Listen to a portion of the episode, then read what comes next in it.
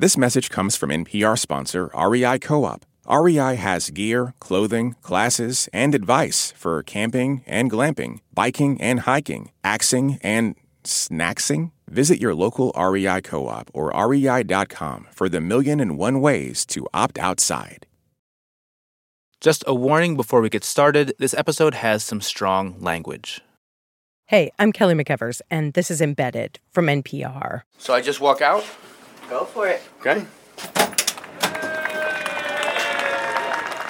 On April 29th, 2022, something kind of surprising happened in Yonkers. Meet your family and the mayor. Police Commissioner John Mueller, who you have heard throughout this series, retired a year and a half before his term was up. The traditional retirement ceremony for cops in these parts is called a walkout. As Mueller walked out of police headquarters for the last time, dozens of people, family and friends and colleagues and cops and community leaders and elected officials, were waiting for him in the parking lot. And then they do this thing where a police dispatcher reads out a tribute on the radio so all the cops around the city can hear. Throughout his career, Police Commissioner John J. Mueller has rendered honorable and efficient service to the Yonkers Police Department. And afterwards, Mueller walks around, shakes hands, gives hugs. All right, let me just move back in here and say hello. A lot of people say how sad they are he's leaving. After all, he was the commissioner who went to all the neighborhood meetings, stayed way past the time they were over, gave out his cell phone number, and answered people's calls. I'm sorry, it's going to take a while. And yes, retirements are sad. But when it comes to police reform, remember, we talked about this in the first episode. When a big personality, who is clearly a huge part of that reform, leaves, then what? Your real strong suit is that you have a way of convincing people and have a way of talking to people. And so I think the concern is when the salesman is gone, who's going to sell all the stuff? somebody's going to have to sell. I don't, you know, I'm sure they will. I have absolutely no doubt. I think they're going to be fine with it. It won't be fine when John Mueller leaves. It could go back. Yonkers, there's a tendency, right? Um, no one's watching the store. You really need to monitor to make sure it's being maintained. Coming up, two takes on Mueller's departure and an idea of how cops might do that thing we talked about so much in this series find a way to account for the past. That's coming up after this break.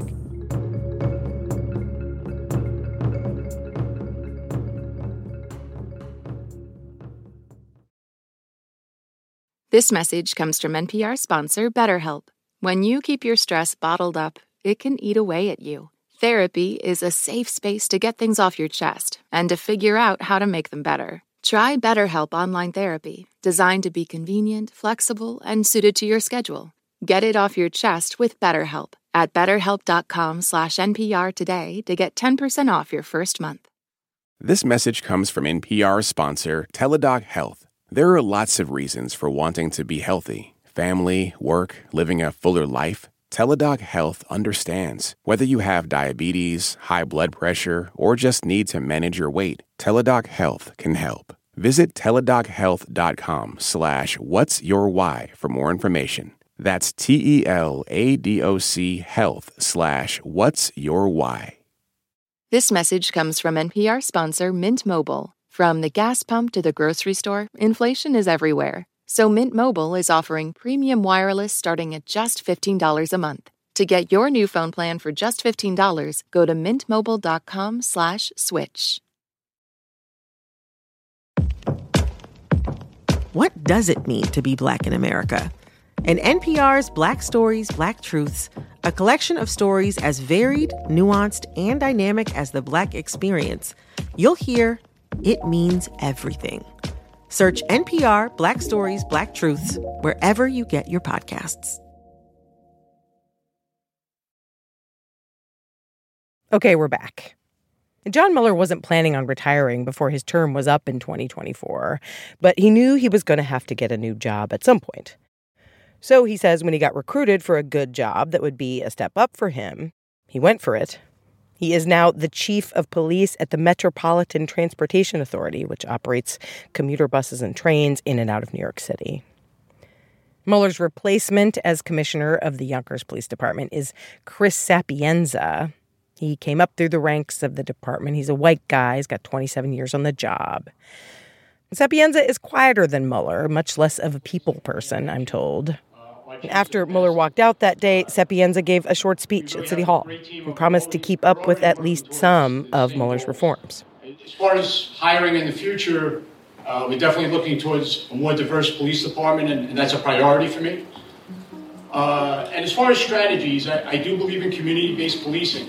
Community policing is the one thing that's been proven to work. So we're going to stick with that and improve on those relations. It is, of course, too early to know if Sapienza will do what he says he's going to do. One thing that isn't changing is the DOJ, the Department of Justice, will still be monitoring the Yonkers police which means that list of reforms we told you about that Yonkers is required to make, it's now on Sapienza to complete the list to end the DOJ oversight. So, on the day of Mueller's retirement, after all the goodbyes were finished, we went and met him at his house. It's in this very suburban suburb called Pleasantville. He shows us around his garden. I like to just stick with native plants. And um, at one point, two little girls set up a lemonade stand across the street. Mueller buys us drinks and popcorn. People walk by. You see, like it's a real sidewalk type town. And eventually, we sit down and we start by asking Mueller first about the DOJ. Did you think about the DOJ in your decision? And would it have been nice to have had that chapter closed also? I would have loved to, yeah. No, that definitely you know, I was hoping to get it done before I left. That was one of my main goals, and I think we're almost there. Right. So yeah, I, if if I could do it all over again, I would have loved to to have seen that through. But at the end of the day, we have all these things in place, and we have these accountability measures. Everyone knows what the rules are. They're following the rules by and large.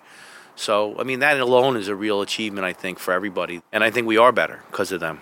And I say that all the time. We know. We ask Mueller what he would have done differently while he was commissioner, a project manager to help implement the DOJ reforms faster, what he's most proud of, his relationship with the community. And then we ask about all those reforms we heard him talk about and watched him put in place.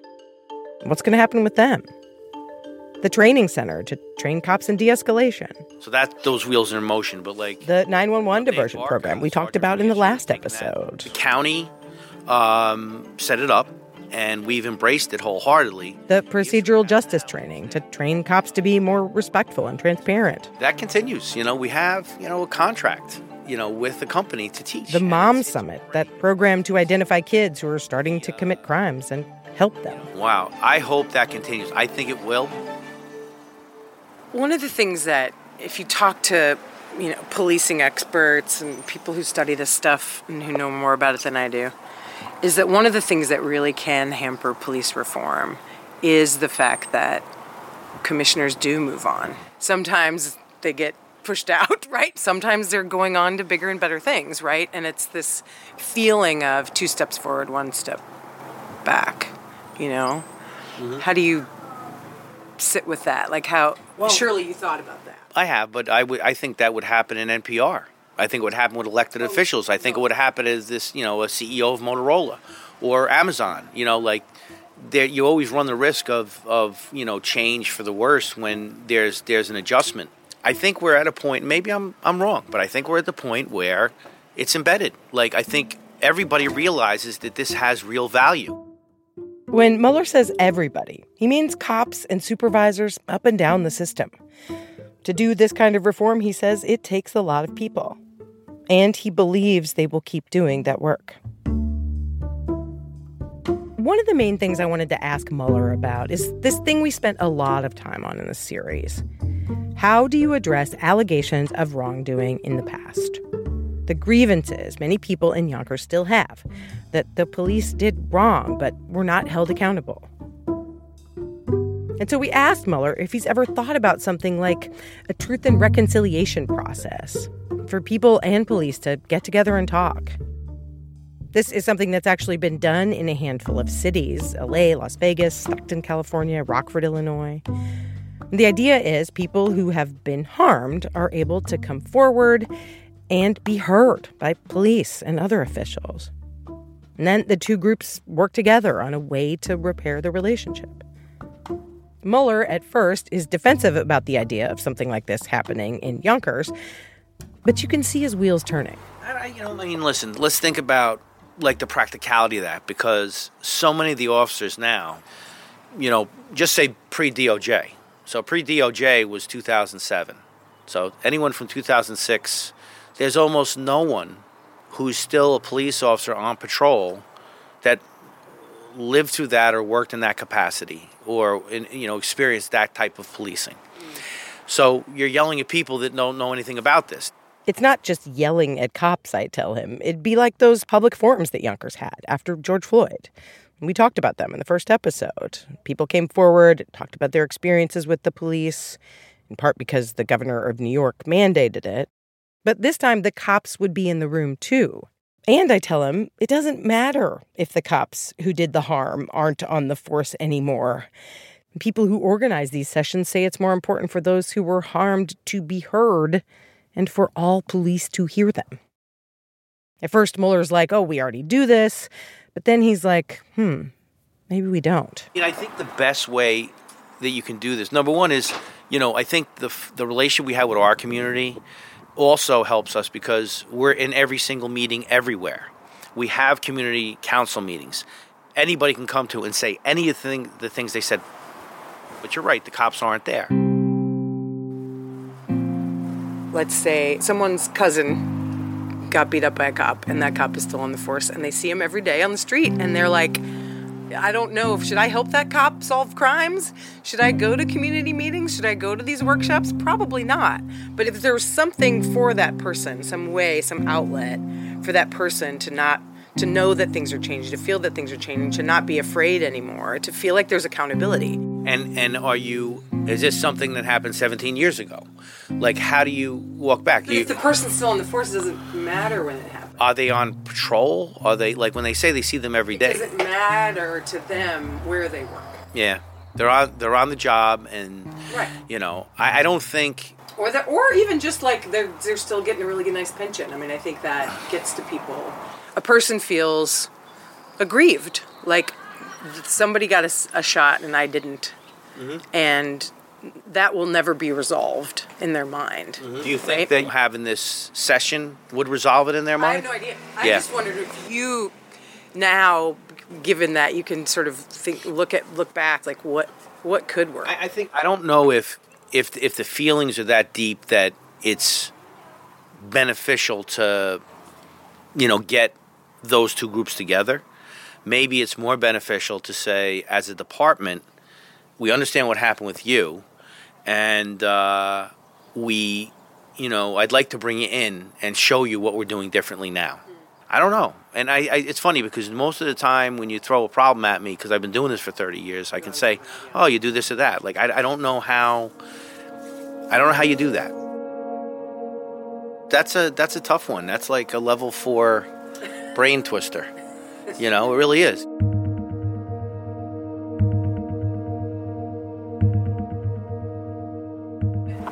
If you had to end this documentary, how would you end it? End it in terms of like how to close it out. So, how do you end it? Uh, we've been together for a year, right? About that, and it's been a rather tumultuous time for everybody. But I'm going to tell you this: I'm going to make a prediction that we are entering into a golden age of policing in America. What he means is he thinks the Black Lives Matter movement that has put a spotlight on policing and pushed police to reform has made lasting changes. Even though crime has gone up in some cities and towns around the country, and we're hearing a lot of calls to refund the police, he says police actually won't go back to the old ways of stop and frisk and mass arrests. These last couple of years, obviously, we've gotten back the opposite way, where cops are much more hands off. So I think we're going to find our balance between those great strategies of keeping crime low, but also be much more mindful of how those strategies impact the community and, and getting rid of the worst of them. So I think that's where we're, we're, gonna, we're settling in now to a balance.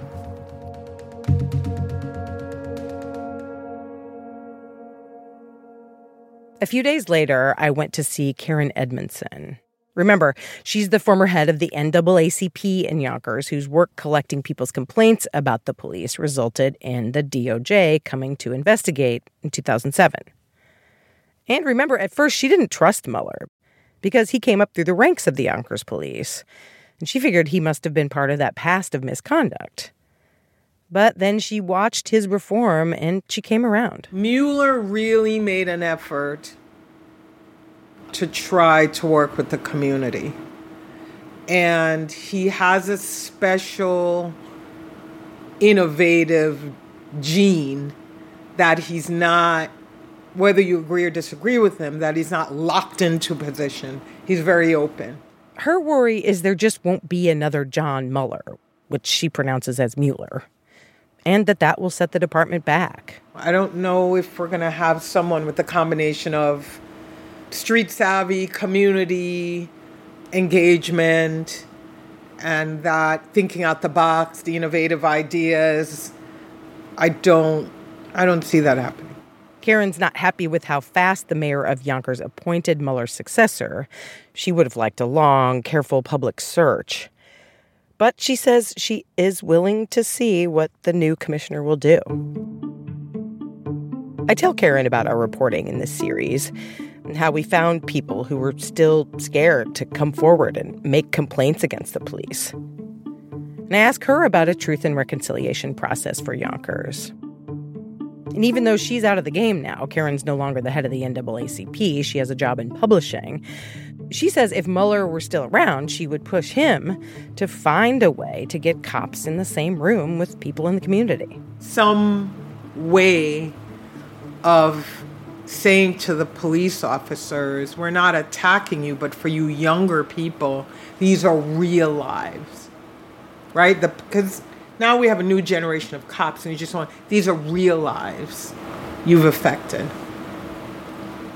Yeah. And that in order to make your job easier, we need you to say, we weren't the ones, we hear you, we're going to make sure that moving forward, we don't make these same mistakes. That's all. It's like me saying to you, I want reparations. And you're going to say, oh my God, my family wasn't even here. Like, but I'm sorry. And for my generation and my kids and my friends, we'll make sure this doesn't happen again. Mueller, of course, is gone, and Karen can't push him to do this.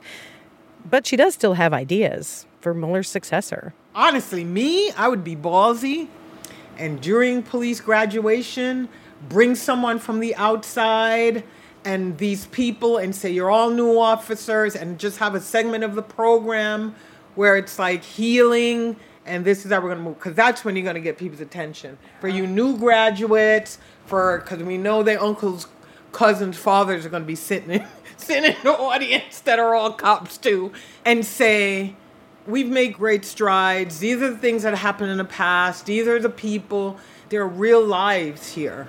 And Karen says the police need to make more assurances to people that they won't be punished for coming forward.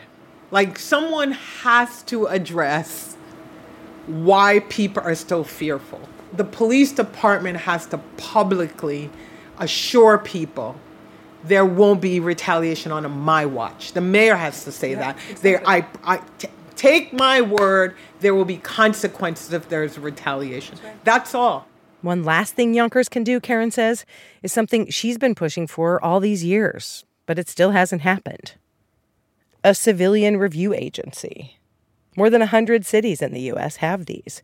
It's like a board of directors that oversees the police, it's appointed by the mayor. The board sets policies, oversees operations, and sometimes reviews complaints by people in the community. That way, Karen says, the city of Yonkers and the police department could build on all of the reforms they have already made, communicate those reforms to people, and go from there. It's a two pronged approach. It's this is where we are today, this is the progress we've made, and we're here to make sure that we don't regress that's what it should be, right? It should be part, listen, it's not all bad, but we're here to make sure that we don't go back, which is really my thing. We don't want to go back.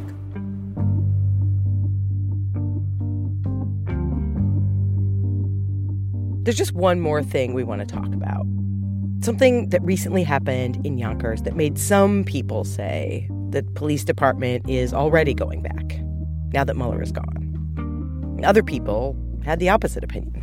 Yo, yo, you're bugging! It's this video that went viral. It shows a black woman who has been tackled to the ground and is being handcuffed by two white police officers. It's happening right outside a juice bar in Yonkers that's owned by a well known rapper named Styles P. Styles P at first is telling the woman not to resist arrest. Yo, sister, loosen up, loosen up. Loosen up. And then he and the woman who's recording all of this, they're both black, oh, start yelling at the cops. Oh, That's a girl, by the way, and I got you on camera. I hope you got me on camera. Styles P later apologized to his followers, saying that while he believes it's important to step up when you see something wrong, you don't want to escalate a situation and make it more dangerous. They antagonize white girls, not guys. They don't antagonize guys. Y'all antagonize white girls. Girls, fucking girls. A fucking girl. A fucking girl. A fucking girl, nigga. Anyway, the next day, the Yonkers police released their own video of the incident from one of the cops' body cams. It shows the cops approach the woman and ask for the registration of her moped.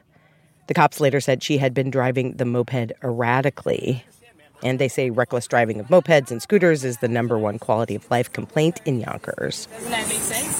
This is No. So the cops talk to her for a while. And then the woman runs. You're not getting away. Stop! Why are you trying to take my Why are you trying to take my fight? Come on, I'm doing it. I'm not assisting. I'm not assisting the fight. I'm not assisting the fight. No, under arrest. And that's when they tackle her to the ground, and out comes Styles P and the rest of it. And what's interesting about this is the way people reacted. Like with so many things these days, it was like there were two totally different versions. Online, people were praising Styles P for stepping in and saying the cops were way too rough with the woman. And several people from Yonkers sent the video to me, like, see? See how the cops treat us? On the Yonkers Police Facebook page, people were praising the cops. The Yonkers Police Union posted this on its official Facebook page. Please watch this video. Please see the shit that Yonkers cops face on a daily basis. Please see the incredible amount of patience and fortitude they have doing the toughest job imaginable.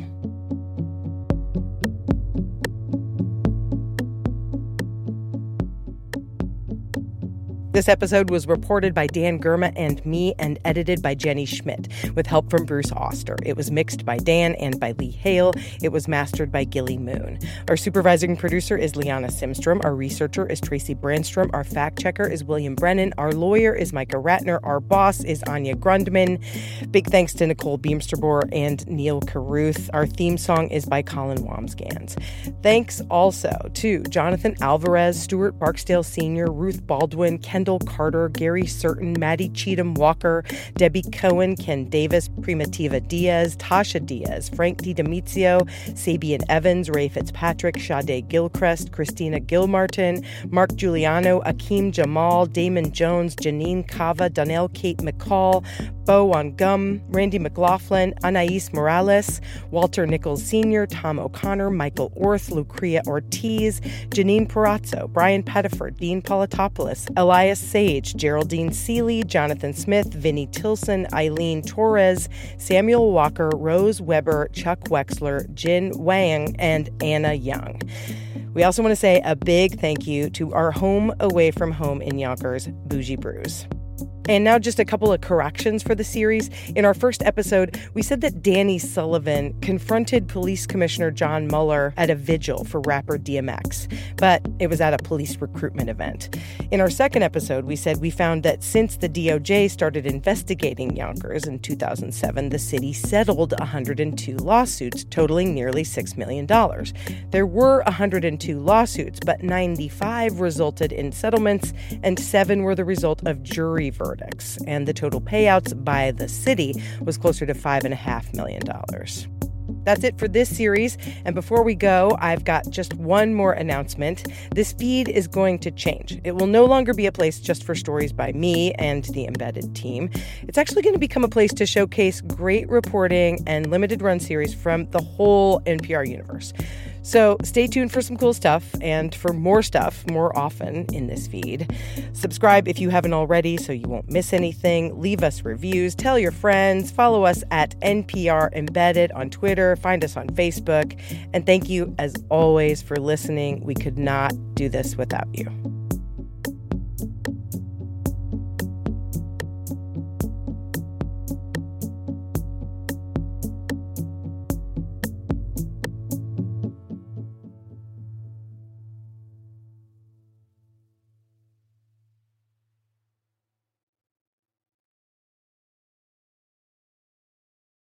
This message comes from NPR sponsor Viking, committed to exploring the world in comfort. Journey through the heart of Europe on an elegant Viking longship with thoughtful service, destination focused dining, and cultural enrichment on board and on shore. And every Viking voyage is all inclusive with no children and no casinos. Discover more at Viking.com. Support for NPR and the following message come from Bombas. Bombas makes absurdly soft socks, underwear, and t-shirts. And for every item you purchase, Bombas donates another to someone facing homelessness. Get 20% off your first purchase at bombas.com slash NPR and use code NPR. All that sitting and swiping, your body is adapting to your technology. Learn how and what you can do about it. I really felt like the cloud in my brain kind of dissipated. Once I started realizing what a difference these little breaks were making, there's no turning back for me. Take NPR's Body Electric Challenge. Listen to the series wherever you get your podcasts.